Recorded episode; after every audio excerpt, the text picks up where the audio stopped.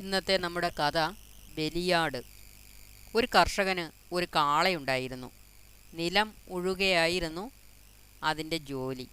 എല്ലാ ദിവസവും കർഷകൻ അതിനെ വയലിലേക്ക് കൊണ്ടുപോവുകയും നുകം അതിന്റെ കഴുത്തിൽ വെച്ചിട്ട് വൈകുന്നേരം വരെ ജോലി അവിരാമം ചെയ്യുവാൻ ചാട്ട കൊണ്ട് അടിക്കുകയും ചെയ്യുമായിരുന്നു. അതിന്റെ കുളമ്പുകളിൽ തേയ്മാനം ഉണ്ടാകാതിരിക്കുന്നതിന് ലാടമടിച്ച് ഉറപ്പിച്ചിരുന്നു. മാത്രമല്ല അതിനെ മൂക്കുകയറിടുകയും ചെയ്തിരുന്നു. എല്ലാ അർത്ഥത്തിലും അതിന്റെ ജീവിതം വളരെ ക്ലേശകരമായിരുന്നു. ഒരു ദിവസം കർഷകൻ ചന്തയിൽ നിന്നും വരുമ്പോൾ ഒരു ആട്ടിൻകുട്ടിയെ കൂടി കൊണ്ടുവന്നു. വളരെ മനോഹരമായ ഒരു ആട്ടിൻകുട്ടിയായിരുന്നു അത്. വീട്ടുവളപ്പിൽ സ്വതന്ത്രമായി വിട്ട് മതിയാവോളം അതിനെ പോറ്റി. അതിന് ഒരു ജോലിയും ചെയ്യുവാനുണ്ടായിരുന്നില്ല. തിന്നുക ഉറങ്ങുക. ചിലപ്പോൾ അലസമായി അങ്ങോട്ടും ഇങ്ങോട്ടും നടക്കുക. ഇത് മാത്രമായിരുന്നു ആട്ടിൻകുട്ടിയുടെ ആകെയുള്ള ജോലി.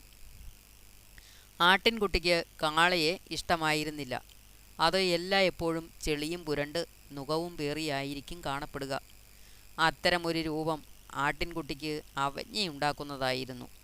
കഴിയുന്നിടത്തോളം ആട്ടിൻകുട്ടി കാളയിൽ നിന്നും അകന്നു നിന്നു. ഒരു ദിവസം ആട്ടിൻകുട്ടി കാളയുടെ അടുത്തേക്ക് പോയിട്ട് പറഞ്ഞു എന്തൊരു പാവം ജീവിയാണ് താൻ.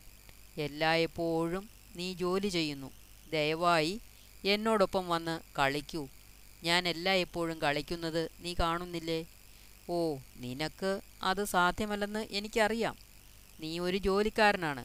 ദിവസം മുഴുവനും ജോലി ചെയ്യുവാൻ വിധിക്കപ്പെട്ടിരിക്കുന്ന ഒരു ജീവിതമാണ് നിന്റേത് ഇപ്രകാരം കളിയാക്കിയിട്ട് ആട്ടിൻകുട്ടി ഉല്ലാസത്തോടെ ഓടിപ്പോയി. കാളയ്ക്ക് ആട്ടിൻകുട്ടിയോട് ദേഷ്യം തോന്നിയില്ല. പകരം അത് അതിന്റെ ജോലി തുടർന്നു. ഒരു ദിവസം ആട്ടിൻകുട്ടിയെ വീടിന്റെ പരിസരത്ത് കണ്ടതേയില്ല. അതിന്റെ അഭാവം കണ്ടപ്പോൾ കാളയ്ക്ക് അത്ഭുതം തോന്നി. കർഷകൻ കാളയെ അന്ന് ചന്തയിലേക്ക് കൊണ്ടുപോയി.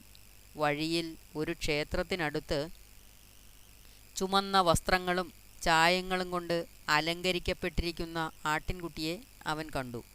ആട്ടിൻകുട്ടിയുടെ അവസ്ഥ കാളയ്ക്ക് മനസ്സിലായി. ബലിക്കല്ലിൽ അതിനെ ബലി കഴിക്കാൻ പോവുകയാണ്. ഈ ബലിയാട് ഉടൻ തന്നെ ആ കല്ലിൽ രക്തം ചിന്തും എന്ന് അവൻ ചിന്തിച്ചു. കാള ദുഃഖത്തോടെ ആട്ടിൻകുട്ടിയെ നോക്കി. അവൻ അതിനോട് പറഞ്ഞു പ്രിയപ്പെട്ട ആട്ടിൻകുട്ടി ക്ഷേത്രത്തിൽ ബലി കഴിക്കുന്നതിന് വേണ്ടി മാത്രമാണ് സൂക്ഷ്മതയോടും ശ്രദ്ധയോടും കൂടി നിന്നെ പോറ്റി വളർത്തിയത്. നമ്മുടെ യജമാനന്റെ ദേവന്മാരോടുള്ള ഒരു വഴിപാടായിരുന്നു അത്. ഒരു ബലിയാടാണെന്നുള്ള കാര്യം നീ അറിഞ്ഞിരുന്നില്ല വിട. കർഷകനും കാളയും അകലെ മറഞ്ഞു. തന്റെ വിധിയെക്കുറിച്ച് ഓർത്തുകൊണ്ട് ആട്ടിൻകുട്ടി അവിടെ നിശ്ചലമായി നിന്നു.